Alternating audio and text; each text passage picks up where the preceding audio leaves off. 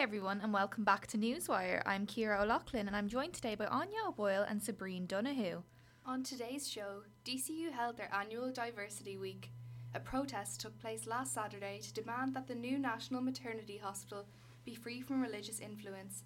Irish citizens are to be granted more US visas. And finally, how much are we all spending on Christmas? Is it too much? But firstly, we have our hourly news bulletin. Good afternoon, it's six o'clock. I'm Kira O'Loughlin. A 16 year old student has been awarded more than 30,000 euro in damages in the Circuit Civil Court after being injured when she swallowed a chocolate spread bagel containing minuscule shards of glass. Jamie Lee McAdams sued Ferrero UK Limited, manufacturers of branded chocolate and confectionery products. Aldi have warned customers of a fake voucher claiming to be from their supermarket circulating online today.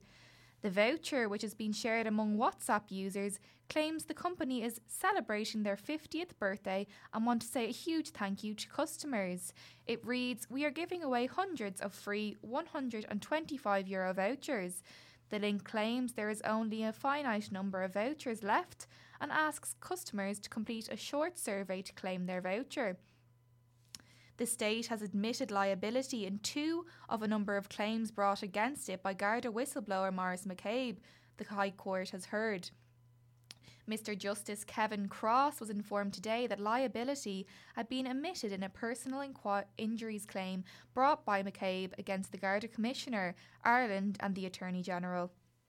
A major Irish sportsman is alleged to have raped a woman in Dublin between late on Sunday night and the early hours of yesterday morning. Pearse Street Garda Station is currently investigating these claims. The alleged incident is said to have taken place in a hotel. And finally, Prime Minister Theresa May was briefly locked inside her car this morning when she went to meet German Chancellor Angela Merkel in Berlin. Mrs. Merkel watched from a red carpet as she waited for Miss May to exit the car, while officials tried pulling on the door handles to let her out. Social media users found irony in the awkward moment, as the Prime Minister had to remain in the car. This comes a day after Theresa May postponed a planned vote by MPs on the current Brexit deal, which will be brought back to the House of Commons before January 21st. It remains cloudy tonight with light, misty showers this evening and temperatures between 9 and 10 degrees Celsius. That's your weather, and that's all the news for now. Remember, you can keep up to date with us on Facebook and Twitter at DCU MPS News. That will grant Irish citizens the right to access thousands of US visas every year. Currently, the E3 visa exists only for Australian citizens, with a cap of 10,500 visas available every year. With Australia never reaching its cap on the E3 visas, it leaves up to 5,000 visas per year, which are currently being proposed to be given to Irish citizens who wish to work and, and live in the United States.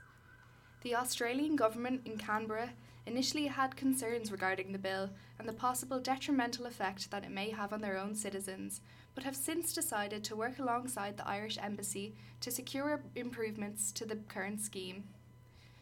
The bill will not be the bill The bill will not be passed into law until it receives unanimous support from US senators.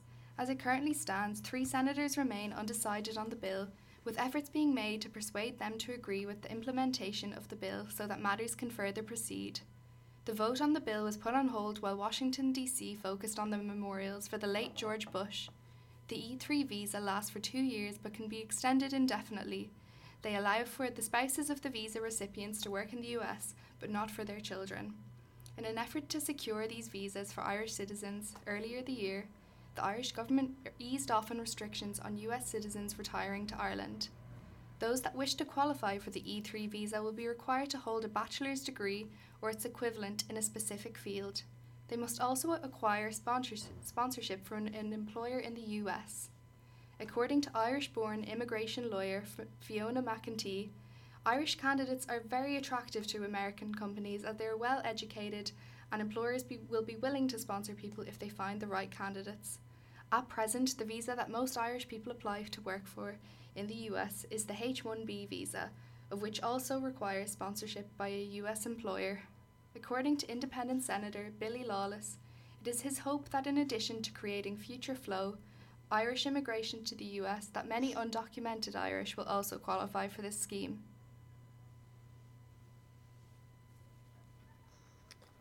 A report by Retail Ireland found that Irish households will spend an average of €2,690 Euro this Christmas. Consumers will spend €866 Euro more during this time than any other calendar month, while Christmas sales increased this year by 3% to 4.65 billion euro from 4.5 billion euro in 2017.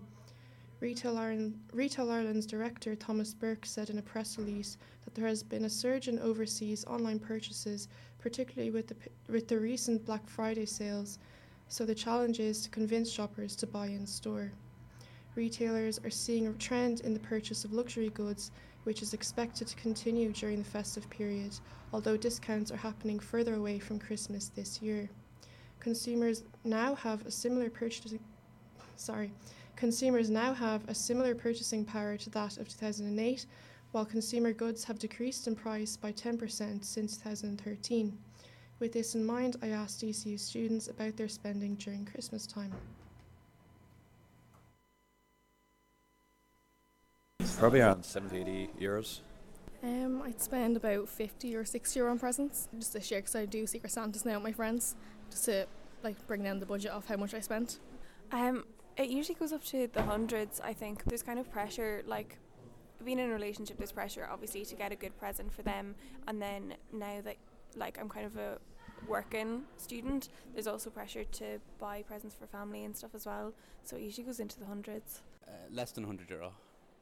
Um, well, I'm a bit stingy, so maybe like 15 euro per person. It kind of depends on the person. Like my mom, I'd probably spend like I don't know, 20 euro. My boyfriend 20, my sister 20, but then like college friends like a tenner. 150 euro. Uh, probably about 100 or 150 euro on presents. Do you prefer to do your Christmas shopping online or in store? No, I mainly purchase in stores, yeah. No, I'd go out to town and get all my stuff outside. Usually online, just because um, I don't usually have time as like you know a working student to get into stores, so I find it easier to purchase online. Um, a bit of both. Do you purchase any luxury goods?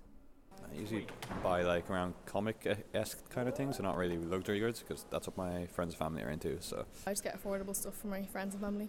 Uh, no, I don't get anything too extravagant. No. Wouldn't be clothes as much as kind of like techie stuff, just for other members of my family. Do you find it's a struggle as a student to set aside money for Christmas? Like last year, I hadn't got a job, so it was really hard to have the money for it. But this year, I have a job, and I still find it hard to have enough money. Especially as a student, you know, there's um, a lot of pressure. You know, you have to pay for bus, you have to pay. Some people have to pay for rent, and it's hard to save along with that when you can only work part time. So I definitely think there is, yeah. Oh yeah, so I work part time at the weekend, so I have a bit of money, but um, I probably spend less than the normal person because I don't have a girlfriend at the moment, so that's that's a big saver for me. So. yeah, no, I kind of save for most of the year for Christmas and for these things. Like I'm working only part time, so I only do like 17 hours a week, and then like I need to plan for driving lessons and insurance and everything else. So it's definitely difficult.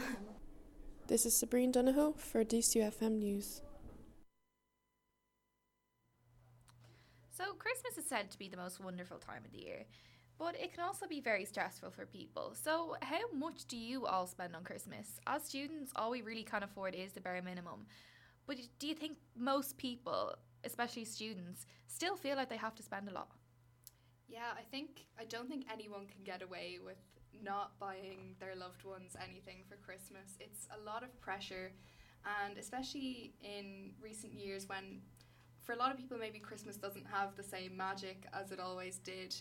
Um, you know, when you get older, you realize that, you know, these presents don't come. F- they don't. You don't. You don't get them for free. So there's there is a lot of pressure on people to try and spend a lot of money on presents to kind of make Christmas seem magical.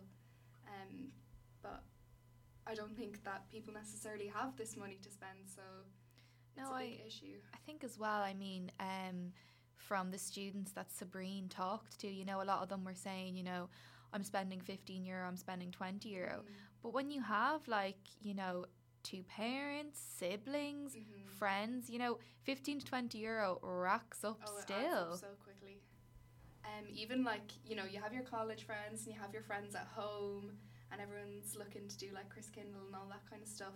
And I just don't think that people necessarily have the money for it. So I know in a lot of cases people do set boundaries. They'll be like, okay, we'll only spend a tenner on a Chris Kindle present for each other, and it's it's a nice sentiment, but often it's not even worthwhile, and it ends up being quite a waste of money. And I think that is a big problem th- as well. You buy people gifts, and they might not necessarily even want it, and you have wasted a lot of your money doing that. And do you think as well, like, do you guys, you know, do you feel like you have to buy presents for friends? Because personally now, I have a Chris Kindle with all my friends from school. There's about 12 of us, and it's a thing that, you know, every year we do this Chris Kindle. Yeah. But we've said this multiple times. It's never about the presents. It's always about us meeting up because we don't get to see each other that much. So it's always about making a night out of it. And you know, you know, we spend we the the maximum we can spend is 20 euros. So we do have a bit of fun in getting the Mhm. presents, but I mean that even if, if we weren't doing that Chris Kindle, I wouldn't buy all 12 of them presents. No, definitely. Do you know what I mean? So I feel like Chris Kindles are great, but sometimes they're actually an added expense Mhm. because I would you wouldn't actually like I know myself growing up we never got friends presents Yeah. because that would just rack up way too much. Um, yeah, just to add to that, um, just even if you want to spend even 15 euro, less than 15 euro, it's so hard to find something that you might think someone will appreciate or like. Um, and especially nowadays, a lot of people are into like branded items, and a lot of Yeah, the people that I talk to, um, especially with like um, trends on Instagram and you know in general social media, um, yeah, people are really into branded um, items now, like brands like Fila and like Nike, like um, so I think people kind of feel mm, if you don't get them something branded, they might. Well, that's not a very good sign of being a good friend, but they might. they might be Drop like, them. Yeah, like why did you get me this? Like it seems a bit like cheap Mhm. of the person. Yeah. I think I think it's always you know, I mean th- I suppose I was just saying you know Chris Kindle could be an added expense, but the other side of it is that you're putting a price on it. I think a lot of people can feel pressure for you know I know at the moment like my sister would always buy me a more expensive gift than I buy her. Mhm. But we have this understanding that she's working and I'm not working. Yeah. I'm a student. Um, so I think things like that are fair enough. But other people mightn't think that way. Other people might feel that because you know every year their sibling or friend is getting them a gift that costs that much that they have to step up to it. And then it's nearly a question of like, is that person actually buying a present, like an expensive gift, because you know they want to, or you know, is there a sense of showing off? Mhm. Yeah, exactly. I think th- I'm the same um, with my group of friends um, as you, Kira. We like ev- well for the past couple of years we've like agreed or we ask each other, oh, are we doing gifts this year? And if someone's like tight on money, then we're all like, oh, it's all right. Um, and like not ev- each of us, not every one of us works. Um, so yeah. Um, but I never, I don't do Chris Kindle because I just find um, I prefer getting my close friends gifts, and I feel like like when they open it and they really like love it from the Mhm. like truly, and I think that's a lot. That brings across the true meaning of like getting people gifts rather than It's so Yeah. true, isn't it? I mean, getting a gift that you know your loved one is going to like really is, you know, I think I'm when I, I remember when I was younger when, you know, Santa came, Mhm. um, you know, you always heard people going on it, but it's about the giving and you're like, yeah, right. and then when you get older, you actually really do get when when you've put thought into a gift, doesn't matter what it costs, you really do get a buzz out of seeing the other person opening Yeah. it, don't you? Absolutely, and I think that is the magical part of Christmas. Um, but often it can get lost in the whole kind of consumer, um, commercial kind of side of things. yeah. But no, when you when you put thought in and it's really appreciated, it's a very like gratifying feeling. But unfortunately, it's quite difficult to to do that. I think, and um, it's just I think for people who maybe don't have a lot of money, the pressure is really there this time of year. Yeah.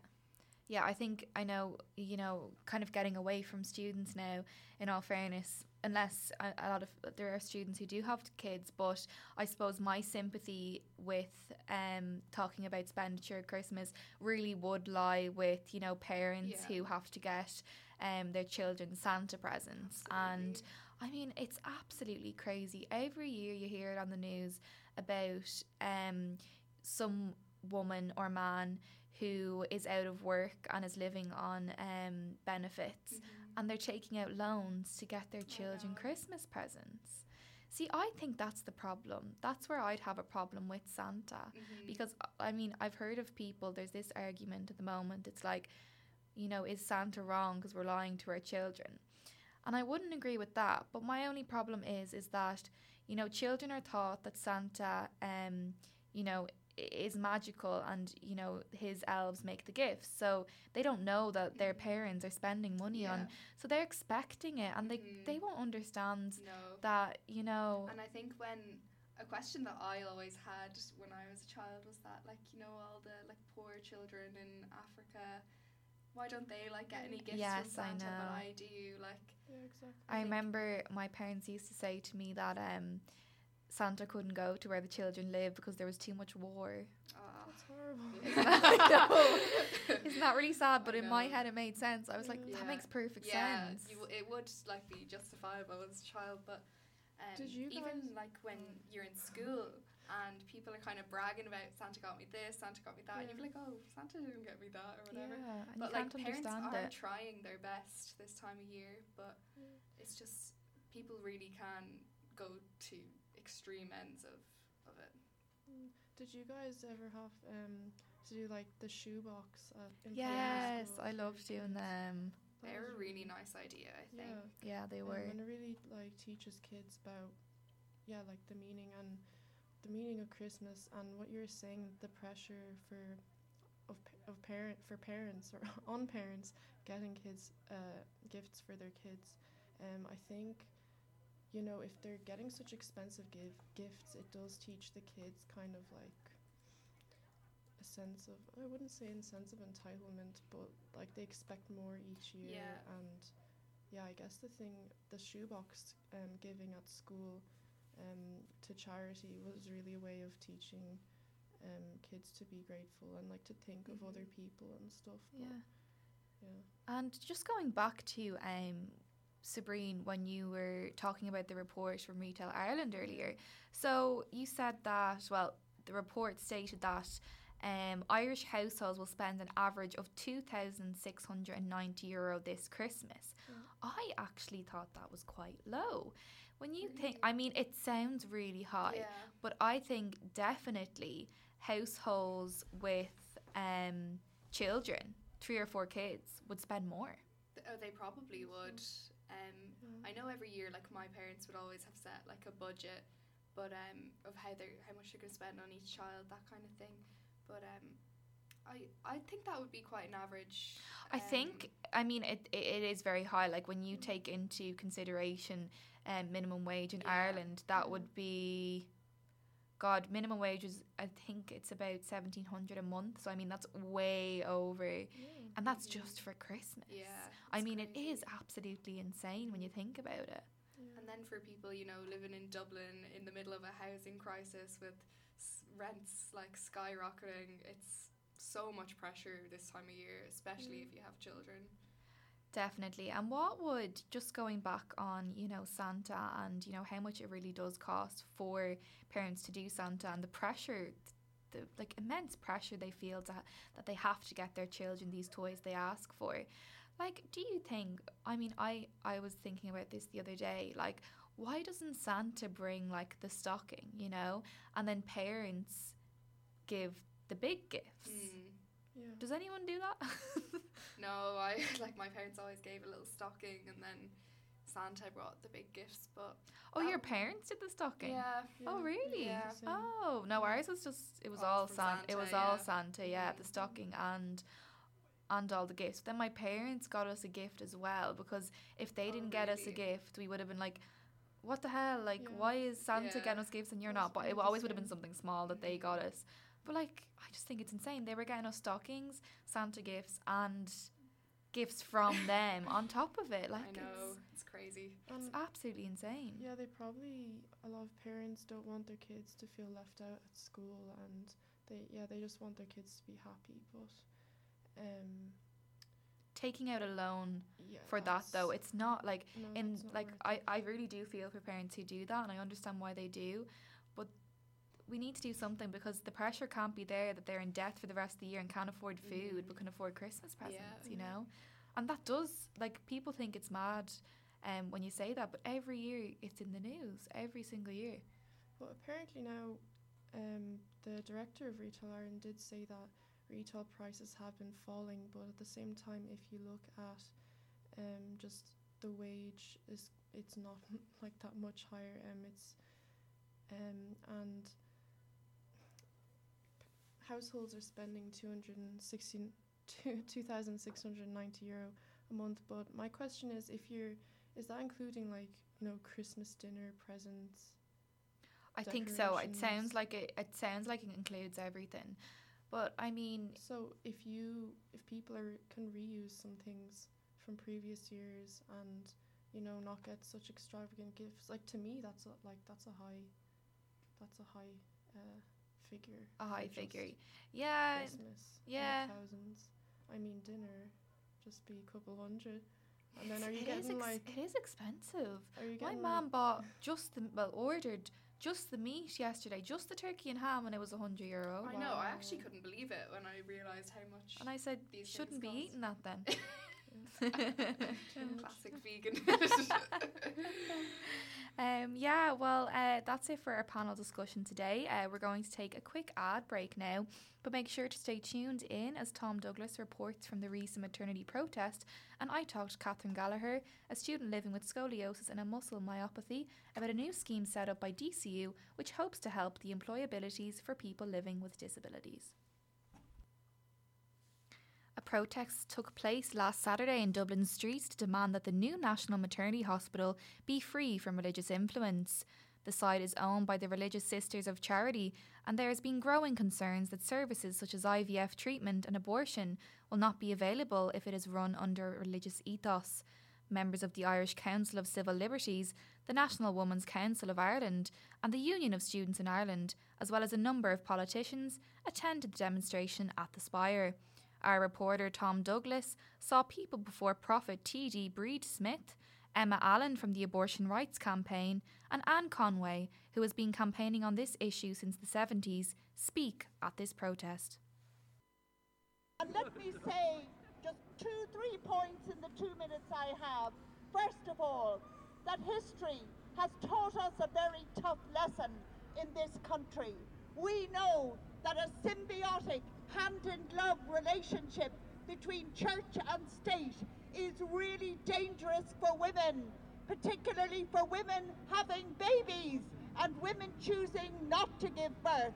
And we know, therefore, that we must resist at all costs the inclusion of any sense of Catholic ethos in our publicly funded maternity hospitals.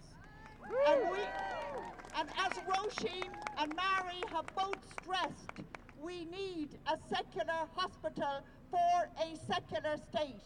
And the thing is, the people of Ireland are very, very clear about that. We are the people who have fought for decades for the protection and respect for the health and safety and freedom and rights of women. And we will we will not relinquish that. We do know we need a new maternity hospital and that it is urgently required. But that does not require us to sacrifice the well-being and the rights of women now, but also the well-being and the rights of women in the future. And yet again, I say to you, I think of my daughter, I think of my granddaughter, I think of generations to come. So I ask you, what difference does 10 days make? Let us get this right. Let us not sign anything until we are 100% sure that the land on which this hospital is built belongs to the state, belongs to us. It's been over six months since Ireland voted for free, safe, legal, and local abortion services. It's time everyone got real about repeal. Since May 25th, 1,926 people have had to leave Ireland to access an abortion. 642 have had to take pills alone and unsupported by their doctors. We've watched as the legislative process moves slowly along. We've worked to make sure as many people as possible um, can access the care they need at home. It's been over six months, and now we're seeing people say we should wait even longer. Pregnant people cannot wait. How many more people should have to travel? How many more people should have to go through the ordeal of airports and flights and clinics abroad instead of their hospitals and clinics at home? Crisis pregnancies happen every single day in Ireland. Not everyone can travel. Not everyone can buy pills online.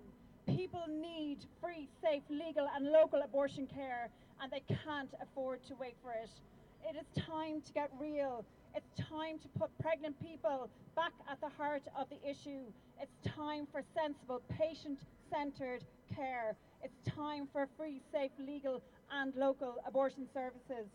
We repealed the 8th, and so far nothing has changed. We were promised delivery of services on January 1st. There cannot be delays, not in our healthcare. We won't stand for it.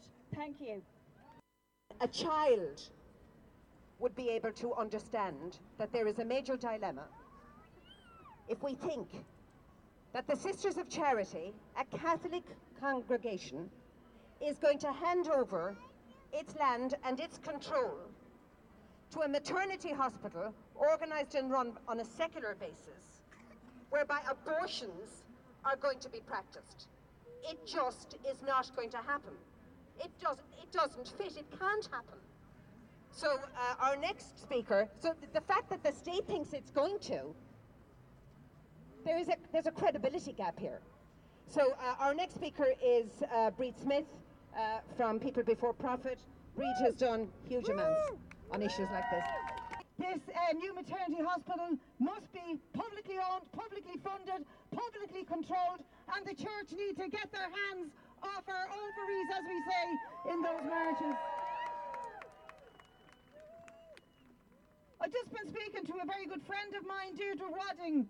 She came up from Wexford today, and she said she wouldn't miss this occasion because she was in a mother and baby home in Bessborough run by the Sisters of Charity, and she carries the memory and the pain and the, the, the, the, the mark of that experience in her life, in her heart, and with her family. And she is insisting, as many women in this country who've gone through that experience will do, that the Sisters of Charity and the Church should have no more, no more to do with the lives of women and their reproductive health or anything else to do with our health in the future. Could you imagine a state who's willing to spend up to 400 million, let's put a round figure on it, on a public hospital to be run in public interest, so they say, but then are leaving a very creative ambiguity about the historical role of the church in that hospital. Simon Harris stood up in the Dáil last week and under pressure made a statement that he's guaranteeing that there'll be no Catholic ethos in the hospital. Dr. Rhona, uh, whatever her name is, from the um, Holles Street, O'Mahony, thank you, I'm always doing that. Dr. Rhona O'Mahony said again this morning that there'll be no Catholic ethos in that hospital. I want to argue that that creative ambiguity, we haven't seen a deal. They're talking about it for two years. They're leasing back the land instead of handing it back to the state. And they tell us they have a public interest director on the board. Well, that did us a lot of good when it came to the banks, didn't it? I don't think it's good enough. I think it's reflective of a government that is fudging on the question of the separation of church and state, that is coming under its, its own internal pressures, that there's mandarins in the Department of Health, that there's legacy throughout the hospital institutions, and that there is a wedding between the church and the state that absolutely must be subject to divorce. And we're the only people that can guarantee that that happens. I understand Sister Mary Aikenhead is in the process of being made a saint. Well, the best of luck to her, but she's not going to be a saint at the expense of Irish women any longer. Separate church and state, publicly owned. Diversity Week took place in DCU last week from the 3rd to the 7th of December. This is a week dedicated to celebrate people who have different backgrounds to the norm. In this week, a new scheme called DCU Ability was introduced. The project will be in collaboration with St Michael's House and hopes to help the employabilities for people living with disabilities between the ages of 18 and 29. It is a 12 week programme which hopes to improve the confidence of people living with disabilities. I spoke with Catherine Gallagher, a DCU student living with scoliosis and a muscle myopathy, about her views on the new scheme and how DCU could be more accommodating to students living with physical disabilities. So DCU are starting a new scheme called DCU Ability. So basically it will be a 12 week program in collaboration with St Michael's House and basically it hopes to build the confidence and employability of people living with disabilities. So, do you think this is a good idea and would you consider doing this course yourself? I do welcome the initiative. Um, unemployment for people with disabilities, whether that be intellectual or physical, has been um, an ongoing issue, and unemployment amongst we, we hear an awful lot now about unemployment coming down, and our empl- unemployment rate for November of this year is lowest it's been in 10 years. However, we don't talk about the fine print of unemployment amongst people with disabilities, which is up. I know the ESRI last year had figures of I think it was around two thirds of people with disabilities were unemployed. Now, this scheme, the thing with any scheme is that once it is announced, once it's launched, it's going to happen.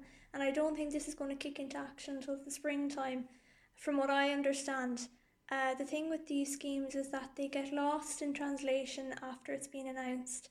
And the most common thing that people with disabilities and their families say is that information is one of the hardest things to get. Uh, so the key for DCU and St Michael's House now is to collaborate, link in with other organisations like Inclusion Ireland or Enable Ireland to let them know. Hello, we this this is the scheme that we have. We feel that this might benefit your your clients and your members because um, unless maybe you're in DCU and saw that the College View did an article on it or that DCU FM or, or that Newswire are doing a piece in it, you might not um you might not know about it. So so do you worry that, you know, kind of students outside of DCU won't hear about this and this it's kind of this initiative set up just to kind of say, look, we have this more so than actually getting the word out there and getting people to take part in the program? I do. Well, there is a coincidence that the uh, launcher was announced on uh, International Day for People with Disabilities, and Finian McGrath came in to uh, launch it. Um, now, having said that, I don't know the fine print, so I don't know um, if I will take part in this or not.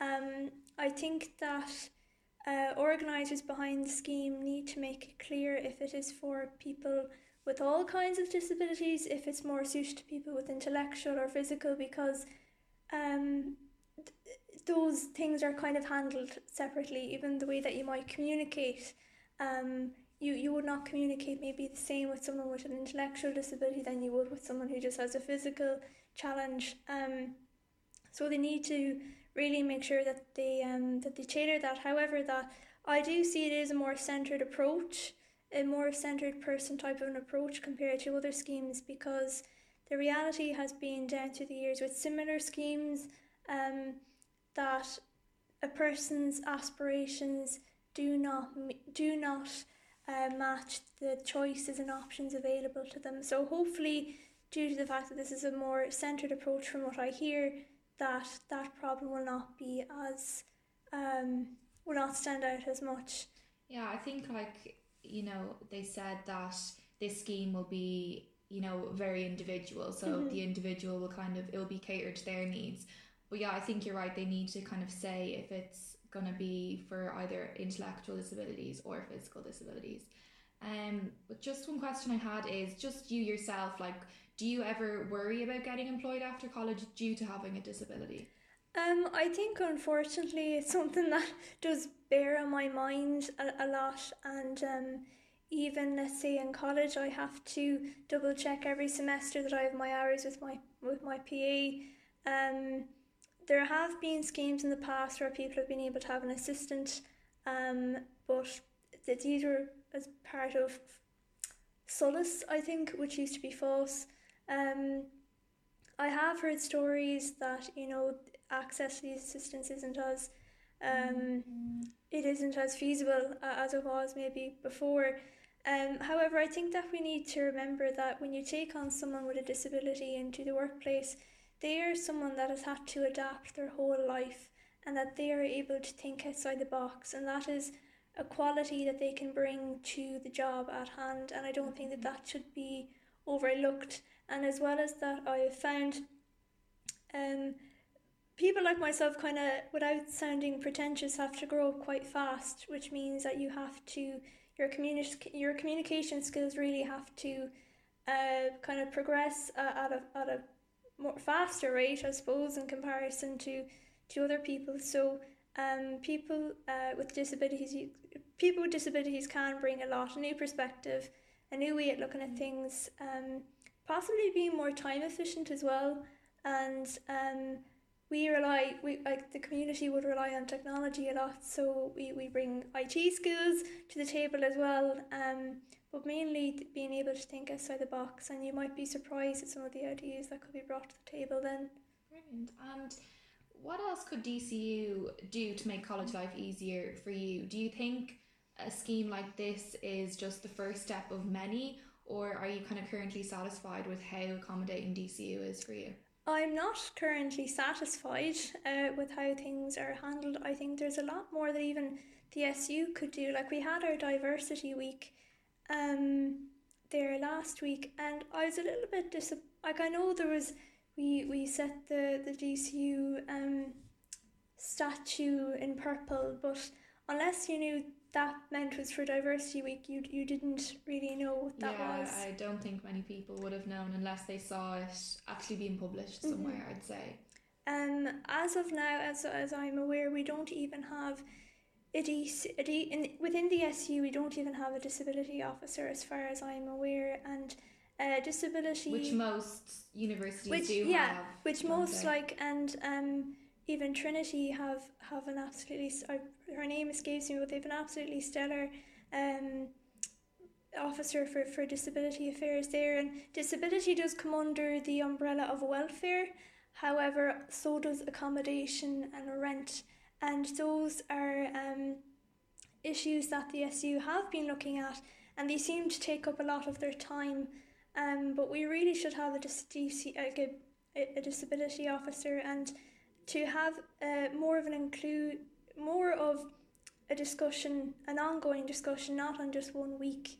And um, I do think that let's say with the disability office might provide supports um, but you you you have to be registered with them to, to to to know that. And it's very much an us and them at the moment. Like even um, that's the way that I feel. And even if you look at our buildings um, they do this infamous uh, door outside the Henry Grattan that accessible door was broken for how many weeks? And if you look at the engine well not maybe not necessarily the engineering building but the nursing building the science building um, a lot of our buildings don't have even e- like ease of access to get into them. And I'm surprised that these are things that have gone under the radar and I do feel that the SU could really do a lot more and um, I do think that the SU sabbatical officers that we have are stellar in other areas but I remember when it came to election time last year I didn't see any mention in their manifesto of any disability um, uh, issues and I hope that whoever runs for the upcoming year um, includes us in their manifesto. Brilliant. So you were kind of speaking about there how in the Henry Grattan, like say the door was broken and stuff like that, and Mhm. we do see students. Well, I definitely see students, you know, using that door when they don't have a disability, and I don't think you know people don't mean to do that in you know a malicious way Yeah. but do you think that you know students should be you know thinking more of others and how like just even something as simple as not using the door you know really can help someone who needs to use that door Um, I, I, I, do, I do think so because the more you use something, the, more likely it's going to break. Um, and that's actually something that other people have said to me. It's not necessarily something I've openly said, you know, or passed comment about, but yeah, like some like sometimes it's a cue to use that door, you know, instead of just opening instead the of just door opening the door. the most people who are using that door are capable of, of using the other door Yeah, now having said that, look, the the college could do a revamp of their doors overall and not make them as heavy. You know that, that for everyone you could say that because they are quite heavy. You, you, know you don't have to have a disability to find them tricky, but um, I do think we kind of need to just be a bit more aware of these things. And if if you notice something, say it. Nothing is going to get done unless you say it or unless it's said on something like you know like Newswire. And if you have any suggestions, and if we want, let's say, for the upcoming academic year to have a disability officer, if we go to the SU and say, look, these are the issues that we have at hand, you really should have a designated person to look at these things because the welfare, Ashling Fagan, I'm sure, is, is um, you know, she's a lot on, on, on her agenda at the moment. And um, having, looking at disability issues really has a you really need an, a niche eye you need to have a really keen observing eye for these things and unless maybe you are um just particularly aware you're not going to you know even suggest something like well maybe should able-bodied people not not use those those doors. So um yeah if you if you notice anything don't keep it to yourself. Will do. Uh, thank you so much for joining us on Newswire today thanks very Catherine. much. Thank you